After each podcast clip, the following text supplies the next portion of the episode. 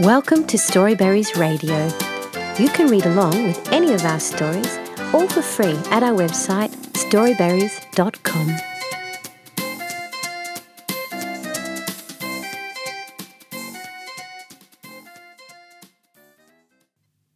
Ella's Pocket Friends by Hattie Stamp. Once upon a time, there was a little girl named Ella who loved to explore and collect things. She had a special pocket sewn onto her dress where she could store all her treasures. Ella was always on the lookout for new things to add to her pocket, and she loved the way it made her feel like she had a secret world with her everywhere she went. One day, Ella went on a nature walk to the nearby woods. She was looking for new treasures to add to her pocket when she stumbled upon a beautiful pebble. The pebble was smooth and had a unique pattern that caught Ella's eye. She was so excited about her discovery that she picked it up and put it in her pocket. As she continued on her walk, she noticed her pocket getting heavier and heavier. She wondered what could be making it so heavy. Ella reached into her pocket to see what was inside, but she couldn't find the rock. Instead, she felt something soft and furry. She pulled it out of her pocket and saw a small mouse staring back at her. Ella was so surprised. She had never had a mouse in her pocket before. She asked the mouse what it was doing in there, but the mouse just shrugged its tiny shoulders and ran off. Ella wondered how the mouse got in there, but she didn't have much time to think about it as she was on a mission to find new things to add to her pocket. Ella continued on her walk, but soon she heard a strange noise coming from her pocket. She reached in again and pulled out a toy trumpet. She had no idea where it came from or how it got there, but she decided to play it anyway. As she was playing her trumpet, she heard another noise coming from her pocket. This time it was a small bird chirping. Ella couldn't believe it. She had a mouse, a trumpet, and now a bird in her pocket. She wondered how they all got in there and decided to investigate. She looked around the woods but didn't see any animals that could have put them in her pocket. Ella decided to take all of her pocket friends back home with her. She carefully invited the mouse, the trumpet, and the bird into a special corner of her room and gave them each a name. The mouse was named Mousie, the trumpet was named Honk, and the bird was named Tweety. They loved living with Ella in her bedroom.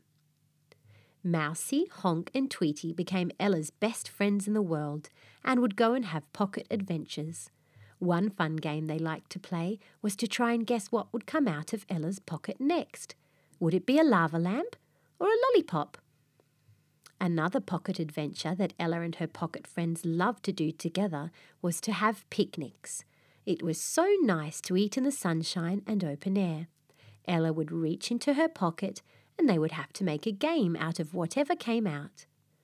One day, at one of these picnics, Ella pulled out a whole grand piano. Weren't the pocket friends pleased? Mousie sang, Honk played, and Tweety found he was naturally musically talented and could play all the jazz standards from memory. As they were making music, Ella noticed that her pocket was dancing. Look, she exclaimed to her pocket friends. I've got a new pocket surprise. She reached in and pulled out a small caterpillar. The caterpillar was so tiny and groovy that Ella couldn't resist asking if he would join their pocket friend games. I would like that, he said. He was none the less a little surprised to find himself in a girl's pocket when he had just been about to take a large bite of a lettuce leaf at the local organic farm. He loved to dance. They called him Fred. After the picnic, Ella and her pocket friends decided to play a game of hide and seek. Honk hid under a leaf, Mousie hid behind a rock, Tweety flew up into a tree, and Fred crawled up Ella's sleeve. Ella laughed as she tried to find all of her friends, but Fred was the hardest to find. In the end, he gave himself away when he tried to munch on her elbow. He forgot himself for a moment and thought for a second that her elbow was a nice piece of rock melon. When it was time to go home, Ella asked if Fred would come with her and join her and her pocket friends. But Fred wasn't sure. I kind of miss my home, he said.